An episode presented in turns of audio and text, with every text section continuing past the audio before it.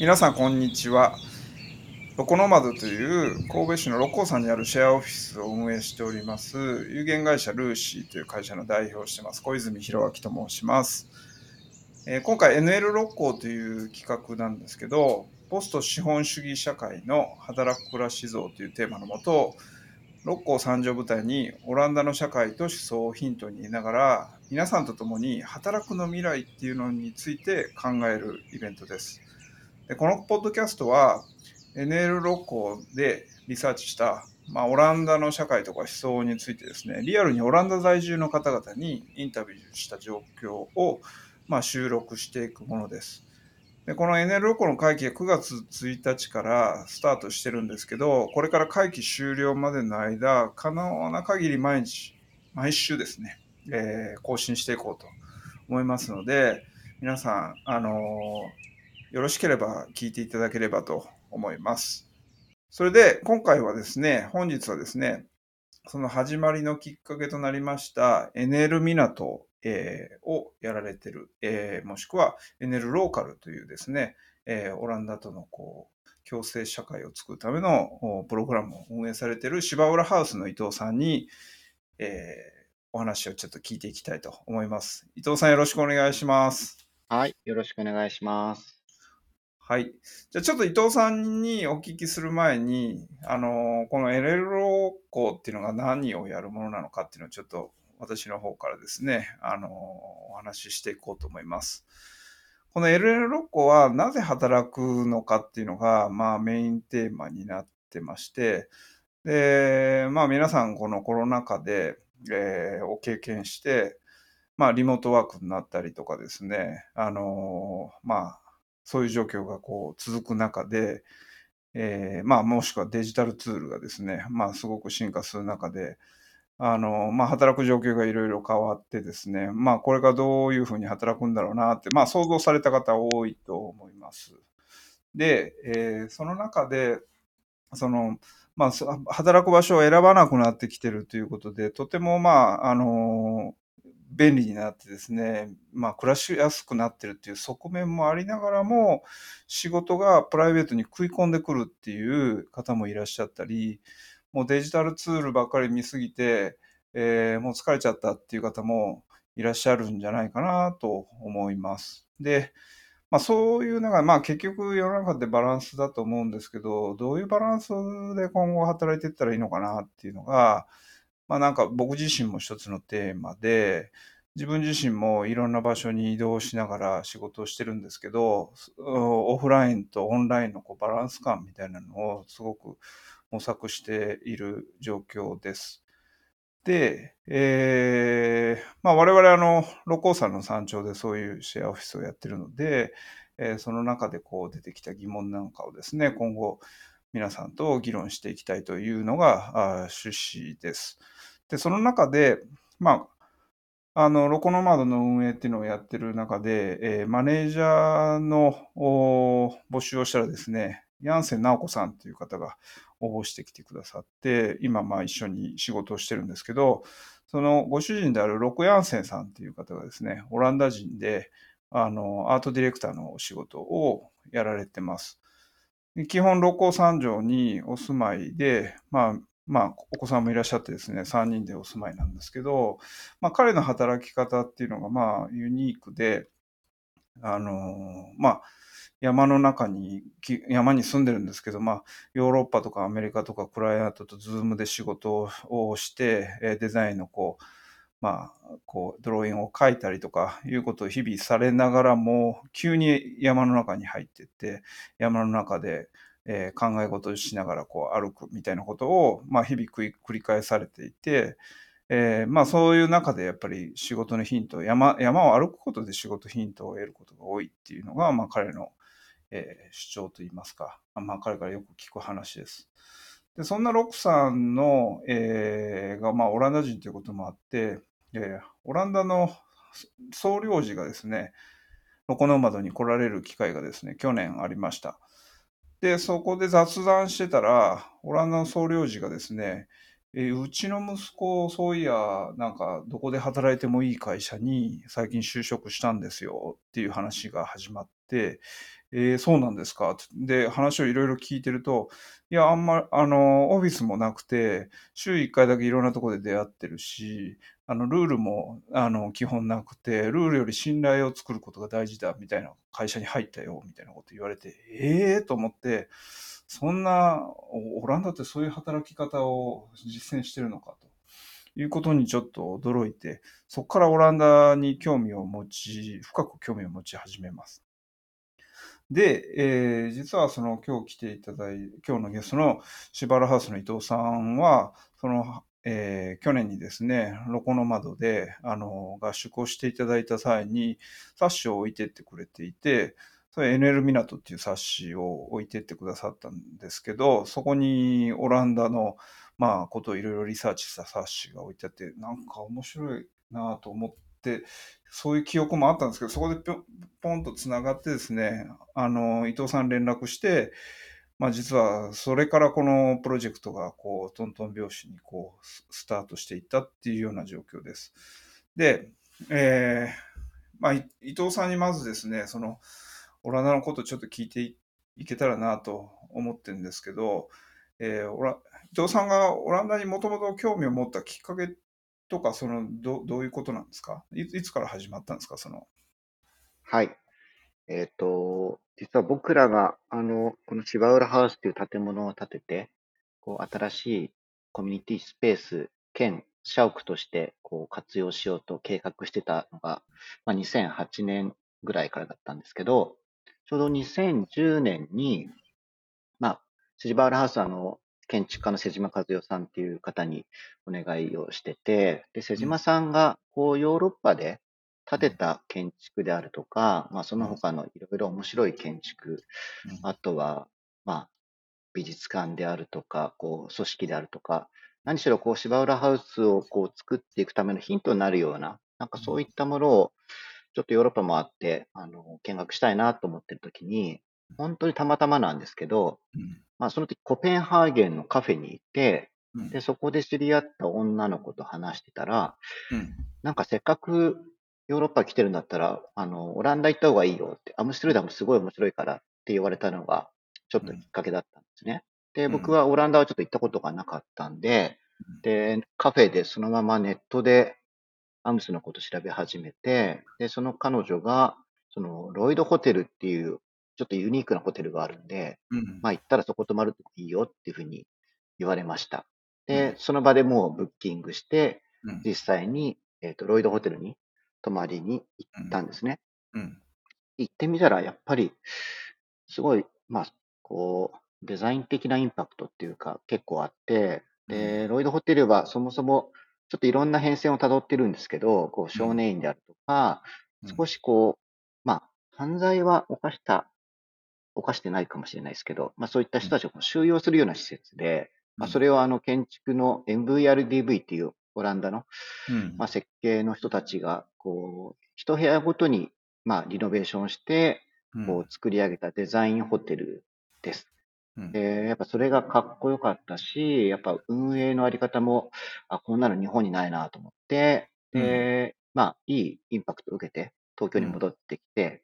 で、東京の友達にそのこと話したら、うん、本当に偶然なんですけど、うん、まあ、ちょうどその年に、伊藤さん、東京の代官山で、そのロイドホテルのイベントをやるよっていうふうに言われて、まあ、やるから、ちょっと大使館の人、あの、紹介しますって言われたのが、2010年ですね。で、大使館に行って打ち合わせして、まあ、そこの場所にいたのが、まあ、今でも本当に一緒に仕事してる、あの、バスさんっていう、まあ、文化担当の方で、で、バスさんと知り合って、いろいろ僕らも芝浦ハウス建てたいんです。あ、建ててこんなことやりたいんですって話をして、うん。うん、だったらなんか一緒に、まあ、コラボレーションできるんじゃないのって話になったのが、うん、まあ、最初のきっかけですね。ちょっと長くなっちゃいましたけど。いやいやいや。あの、なんか、その後何回ぐらい行かれたんですか？その後、僕自身は5、6回だと思いますけど、まあ、うん、あの、うちのスタッフがちょくちょく行ってるので、うん、なんだかんだ毎年誰かしら言ってるような、あの、ことにはなると思います。うん。なんか、どんな、あの、テーマっていうか、ど、どんなことを、あの、まあまあ、やっていこう、もしくはどういうところに興味を持ち始めたっていうのはあるんですか、うん、やっぱなんか、まあ、興味を持ったテーマ、最初はこう、ジャーナリズムであるとか、やっぱり建築デザインとか、まあ、アート関係だったんですけど、うんでもなんか知れば知るほど、このオランダ人のこうユニークさっていうか、新しいものを作っていこうっていうスタンスが、非常にこう、強いインパクトがあって、うん。なんでそんなことがオランダってできるのかなって、だんだんだんだんこう、国全体のあり方とか、うん。まあ、国民性とか、そういったものにも興味が移っていきましたね。うん。なるほど。で、なんか実際 NL 港っていうのはいつぐらいから始まって、あの、はい。どんなことをテーマにしてたんですか？はい。えっと、NL 港自体は2017年に、うん。あの、オランダ大使館の方からまた声かけていただいて、うん。特にあの、共生社会、LGBT であるとか、うんその、海外からのこう、移民の方の話だとか、うん。こう、いろんな人たちが、まあ、一緒に仲良く、こうやっていけるような社会づくりっていうのを、やっぱオランダすごい率先してやっていて、うんで、その、まあ、実現のための公共政策も面白いものがあるので、うんまあ、それを日本にまあ紹介するようなことがしたい。なんか企画考えてくれって言われたのが最初ですね。うん、なるほど。あの、オランダの方が公共政策、あの、まあ、いわゆる LGBT のおことを、しまあまあ、取り上げてくれって言い出したんですか？そうです。あの、大使館の文化部の当時の部の方はね長さんからですね。うん。なんかやっぱり、ちょっと大使館の方もユユニーク、ユニークって言ったらあれですけど、やっぱ日本と発想が違う感じですか？まあ、発想は違う。まあ、着目発点が違うという感じですかね。うん。なんか、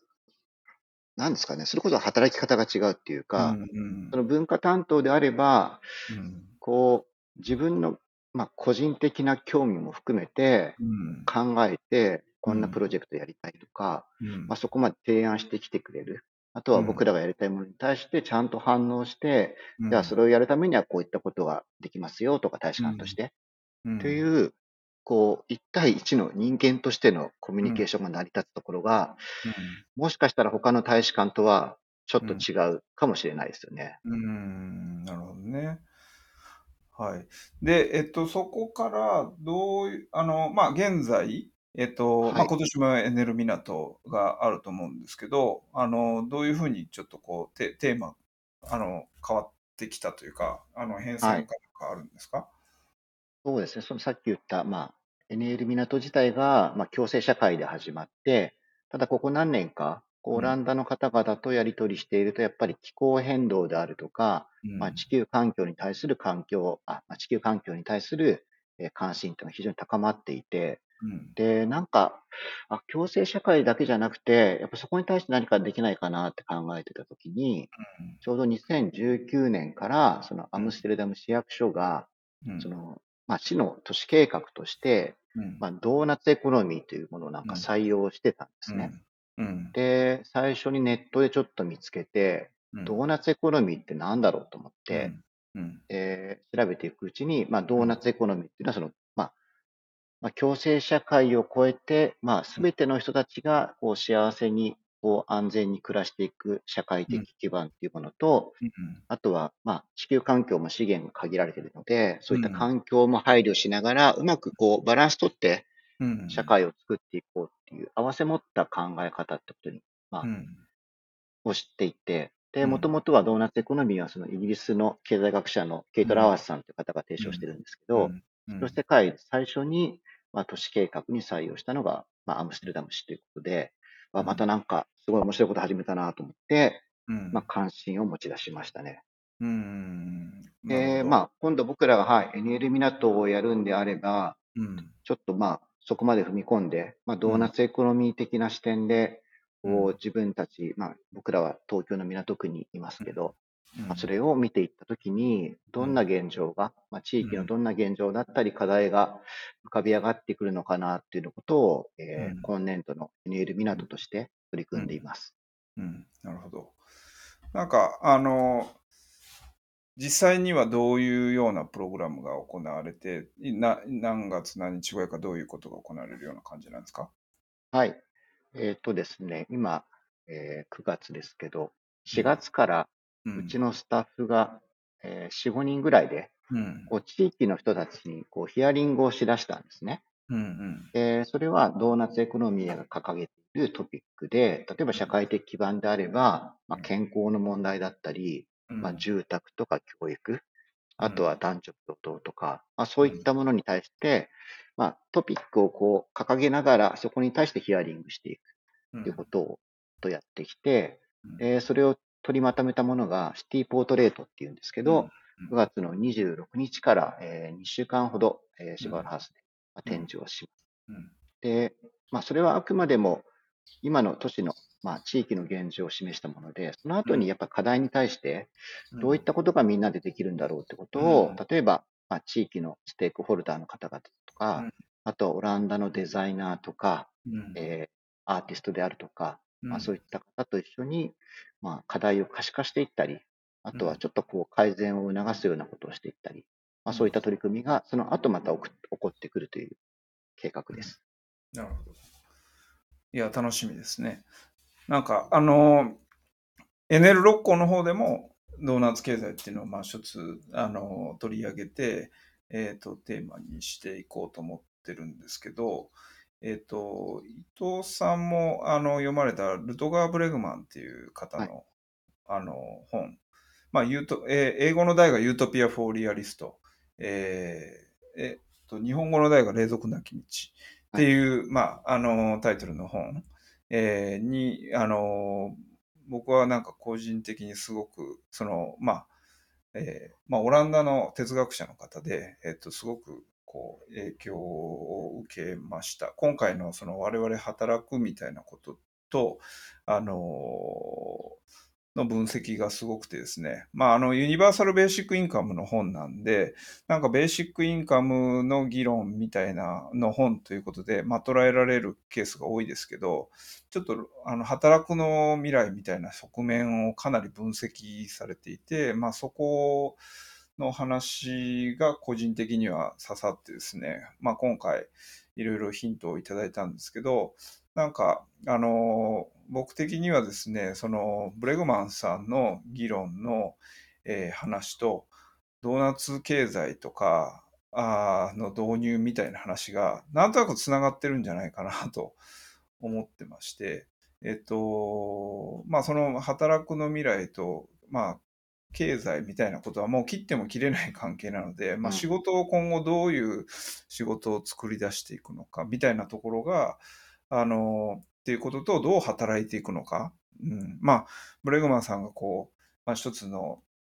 提示としてしてるのは、あの、みんなこれから働かなくて、そんなに働かなくてもいいんじゃないかみたいなことを、まあ、おっしゃってたり、えー逆に言うと、もっとじゃあ働かなくて豊かに暮らすにはどうしたらいいんだろうみたいなことが、ななんか書いてあるんですけど、それがまあ、ドーナツ経済と結構つながってるんじゃないかなっていうところで、えーまあ、我々も9月のテーマはですね、まさしく、その、ブレグマンさんの話と、えードーナツ経済の話みたいなことが9月のテーマにさせてもらってるんで、ぜひなんか、まあ、東京の人は東京の NL 港、えーで、もし関西に来ることがあれば、あの、六甲の方もですね、立ち寄って、えーなんか見てもらえたらなと思います。で、ちょっとこう、あの、紹介が遅れてしまったんですけど、NL 六甲ってそもそも何なのかっていうところなんですけど、六甲山頂の、まあ、いわゆるこう、山道をですね、えー、2、4箇所、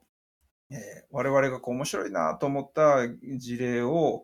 まあ、こう集めた小冊子をこう置いてまして、えー山の中にポストが置いてあります。で、そのポスト4箇所を、まあ、2、3時間かけて歩いてもらって、えーまあ、読む、そして歩く、読む、歩くみたいなことを繰り返す中で、あの未来の働くについて考えてもらうっていうような企画です。で、まあ、こういう状況を、まあ、考えるに至ったきっかけっていうのは、やっぱり我々いつも仕事してて、なんかパソコンの前でいろいろ考え事してるんだけども、パソコンからこう出てですね、自転車に乗って、えーまあ、例えば農村の中を走ったり、山の中を走ったりした時に、ああ、なんか自然がすごい綺麗だなとか、あの、その、まあ、悩んでた状況をパッて忘れた瞬間が生まれて、その後になんか脳がリラックスして、あ、ああしたらいいんだって答えが出てくるみたいなことがなんかあるなと思ってまして、やっぱそういうこう自然の中に全然あの違う自然の中に入るっていうことは大事なんじゃないかなと思って、そういう山歩きっていう企画にしてます。なので、えっと基本はですね、その山の中に入ってもらって、あのまあ、一応サインアップをウェブサイト、エネロコのウェブサイトからサインアップしていただいて、えーまあ、あの4箇所歩いてもらって、最後、ロコの窓にあの到着すると。で、まあ、全部無料のウォークイベントになってますので、ぜひ、あの、お聞き、聞いていただいている方でご参加できる、いただける方いらっしゃればと、えー思っています。で、ちょっとまあ、あの少し、あの、伊藤さんとそのな中身についてし話をし始めたんですけど、えーちょっとここから伊藤さんと、その、まあ、お互いのプログラムのところの、ちょっとこう、えー中身をですね、掘り下げていければなと思ったりしてます。はい。はいあの、伊藤さんからご紹介いただいた、えースタジオモニックの、はい。えーエドウィンエドウィンさんエドウィン。えエドウィンさん、もともと結構な長いお付き合いなんですか？エドウィンはもう本当、うちができた頃からなんで、10年ぐらいは経ってますね。うん。あの、非常に人間的に面白くて、あうのん、可愛らしいうん。男性なんですけど、うん。まあ、きもともとがそのデルフト工科大学出てる、まあ、建築系なんですけど、ん。実際はリサーチャーですね。都市のうんこうリサーチだったり、まあ、社会のあり方だったり、うんそういったことを考えてる人間でうん、前にも東京にも芝浦ハウスでしばらく滞在してワークショップとかやってました。その間、実はあの、僕の自宅にずっと泊まっていてですね、うん、そうなんですか。毎日僕が朝ごはんを彼のために作ってて、うん。で、エドウィンが、伊東さん家にいると、毎日違うものが出てくるねって言ってくれたのを覚えては。はい、彼は、えっと、ど、どんなことを実際リサーチしてるんですか？彼は、えっ、と、当時、まあ10年ぐらい前ですけど、芝浦ハウスでやったワークショップのテーマが、えっとうん。 Still City という形で、まあ、うん。スティルは静止するこう都市、うん。こう高度経済成長があって、バブルがあって、うん。日本は、まあ、東京はこう成長もしないし、後退もしないし、ずっと停止している。うん。なんかそういった都市だっていうことをテーマにして、うん。40人ぐらいのそのオランダ人中心に集めて、うん。まあ、本当に、まあ、それぞれジャーナリストとか、うん。あとはデザイナーとかイラストレーターとか、うんまあ、いろんな、まあ、個人個人の興味で東京を、まあ、リサーチして、それを本にまとめました。うん。で、その本が、今、アマゾンでも売ってるんですけど、あのうん、東京トーテムっていう、主観的東京ガイドって本になっうん。て、割と売れてるらしいんですけど、うんまあ、それの、こう、元ネタをこう作ってたのが、まあ、芝浦ハウスでのワークショップでしたね。うん、なるほど。なんかそこから少しずつ、やっぱりこうコロナもあって、あのー考えか、まあまあ当然ながら時間も経って少し、あの興味がね、な、何、の興味今持ってるのかなって聞いたら、この間、あの、僕は信頼のことを調べてるっつって、トラストうん。って言ってましたけど、あのーその、まあ、いわゆる、まあ多分テーマはそんなに変わらないと思う。都市が信、信頼が都市に与える影響とはどういうことなのかって多分考えてらっしゃるんじゃないかなとうん。思うんですけど、なんか彼へのインタビューもさせていただく機会がね、あるんですが、あのまあ協力をみんなしていくためにはやっぱり信頼し合わないといけない。で、信頼し合えたら、その金銭関係がない状況でもみんな動いてくれる可能性がある。そういう状況が、まあ、を作るには、やっぱりこう、状況を作るというか、そそれは昔は村社会の中であったし、昔は印刷された印刷物に載ってる人とかせ政治家とかそういう人たちが信頼されていたし、今はインターネット上ですごくこう影響力がある人が、あ信頼されたりっていうケースが多いし、まあ、その信頼のなんかこうメカニズムを紐解くことが重要なんじゃないかみたいなことを言ってましたけど、ちょっと詳しくまたあの聞いてきますので、はい。はい、伊藤さんもお楽しみにということで、はい。はい。そうですね。あれですよね。僕も知らなかったんですけど、あのはい、コーポレートレベルス？はい。これ、小泉さんがちょっと探されたっていうか、見つけられたんですよね。はい、そうですね。あの、たまたまそのオランダ仕事みたいなことで調べてたら、コーポレートレベルズっていう2人組が出てきて、で、その人たちが、あの、まあ、タイトルは Make Work More Fun。だから要は仕事をたのもっとハッピーにするにはどうしたらいいのかみたいなことのブログを書いてて、ものすごいあの情報量だったので、おおと思って、あの、読み込んでったら、これオランダ人じゃないかと思って、あの、ね、ああの、で、喜んで連絡したら、あの、いいよ、なんか一緒にやろうみたいな感じになって、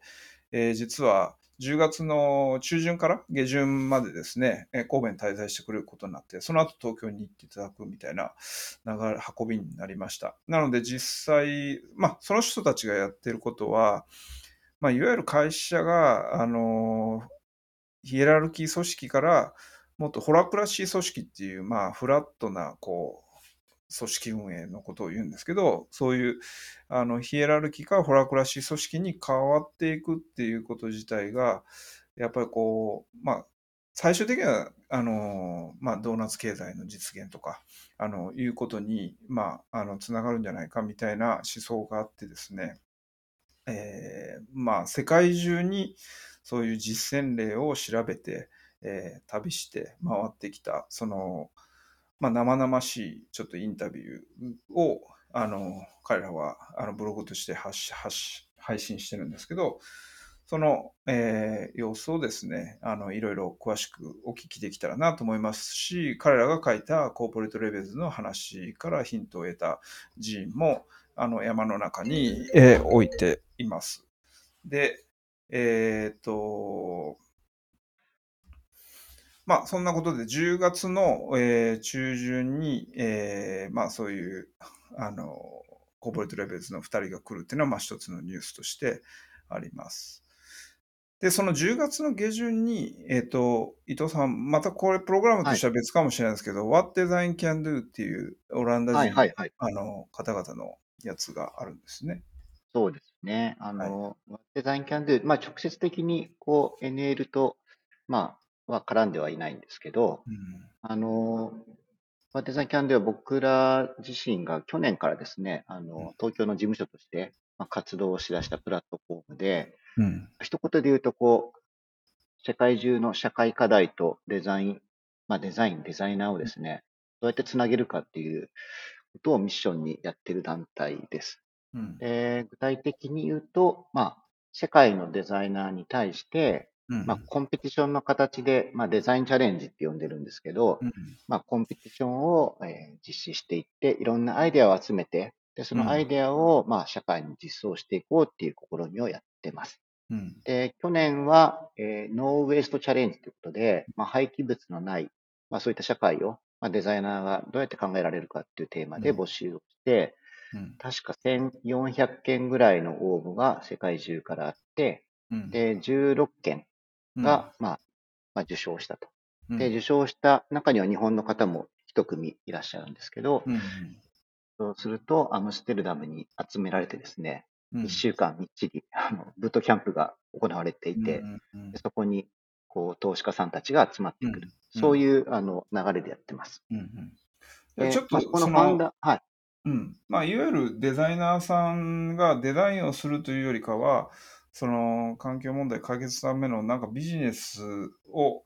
作るみたいな、そういう要素が強いですね。まあ、はい、ソリューションを作っていく感じですね。うん、でまあ、ちょうどそのファウンダー、まあ、2人がですね、10月の、うん、えーと、下旬に東京にまず来て、うん、まあ、東京でライブイベントやって、あとその後あの神戸の方にもお邪魔をして、えー、京都で10月25日にあのレクチャーみたいなものを実施して、うんでさらにその後は金沢に行って、金沢美術工芸大学の、うん、あキャンパスの中で、うん、えー、イベントをやって、で、うん。東京に戻り、えーうん。オランダに帰っていくっていうスケジュールになってなるほど。はい。はい。まあ、あの、六甲の方では、まあ、そういうテーマ、いわゆるサーキュラーエコノミー的な、こう、ビジネスのことをテーマに、えーまあ、トゥループライスっていう、まあうん、真実の価格っていう、まあ、こう、いわゆる販売、今、世の中に販売されているものって、やっぱ外部コストがあると思うんですね。で、その外部コストを正確に算定して、世の中に開示して、まあ、その開示するムーブメントを作っていくことが大事なんじゃないかっていうことをやってる、まあ、トゥループライスのあのマイケルさんっていう方がいらっしゃるんですけど、まあ、その人にもあのインタビューできることになりましたんで、えで、まあ、彼らの思想の背景にある、そのサーキュラーエコノミーみたいなこと、概念が生まれてくる前の Cradle to Cradle とか Performance Economy とか Blue Economy っていうのがあるんですけど、まあそういうのもちょっといろいろご紹介しながら、11月の NL ROKKO は、こう、サーキュラーエコノミーをテーマに、あの、まあサーキュラーエコノミーというか、あのビジネスの未来がどうなるのかっていうことを考えていきたいと思ってます。で、まあ、11月、ひょっとしたら、その冒頭に言った、あの、ブレグマンさん来てくれるかもしれないみたいな話が伊東さんあるんですよね。はい。あの、今、現地と交渉中でおそらく来てくれると思います。うん。楽しみですね。はい。で、なんかあの、ブレグマンさんがいた、ちょっと、あの、で、コレスポンデントの話を少しはいはいはい、なんかお聞きできればと思うんですけど、なんかはい、ど、どんなつながりがあったんですか？はい。あの、で、コレスポンデントはですね、うん。まあ、2013年か。うん。2013年にスタートした、えーまあ、オンラインの、まあ、ジャーナリズムのメディアなんですけど、うん。まあ、一般的にそのジャーナリズムとか、まあ、例えば新聞社とかテレビ局は、まあ、企業さんからのこう広告収入で、まあ、売り上げっていうかお金を得ているんですね。うん。でただ、まあ、そうなってくると、やっぱスポンサーさんに対して、こう、不都合なことって言ったらあれですけど、うん。まあ、やりづらいことっていろいろ出てきたりもしてるので、うん。まあ、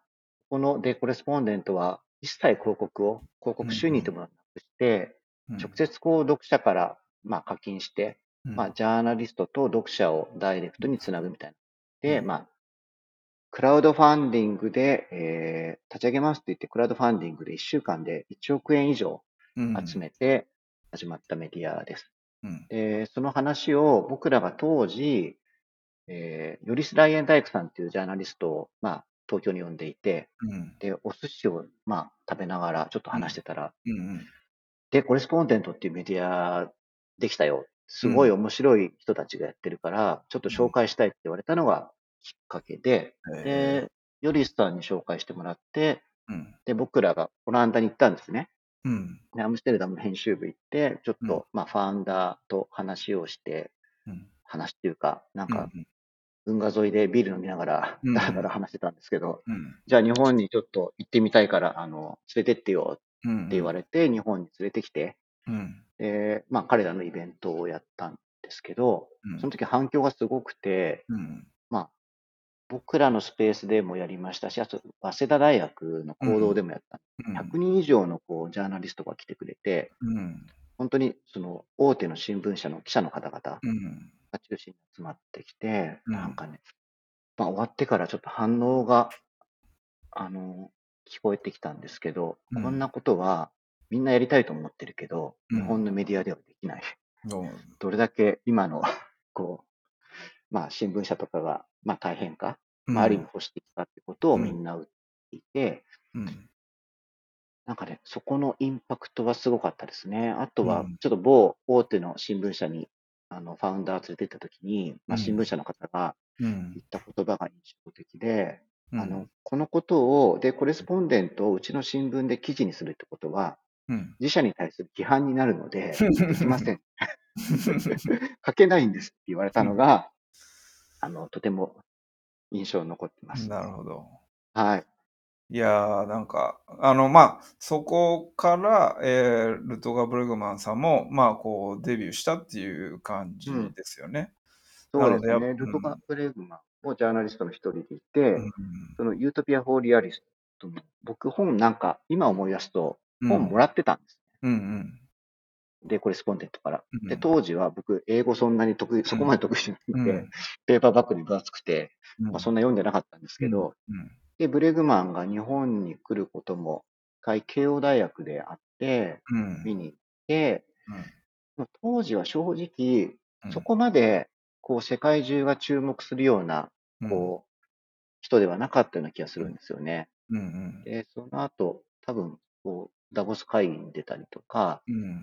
とは今書かれてるね、あの、うんうん一番新しい、そのヒューマンカインドって、うん放題だと希望の歴史ですかね。うんその本を出版して、がぜん、こう、世界中から注目が集まってきて、うん多分今、オランダを代表する、そういう思想家の一人だとは思い、そうですね。はい。はい。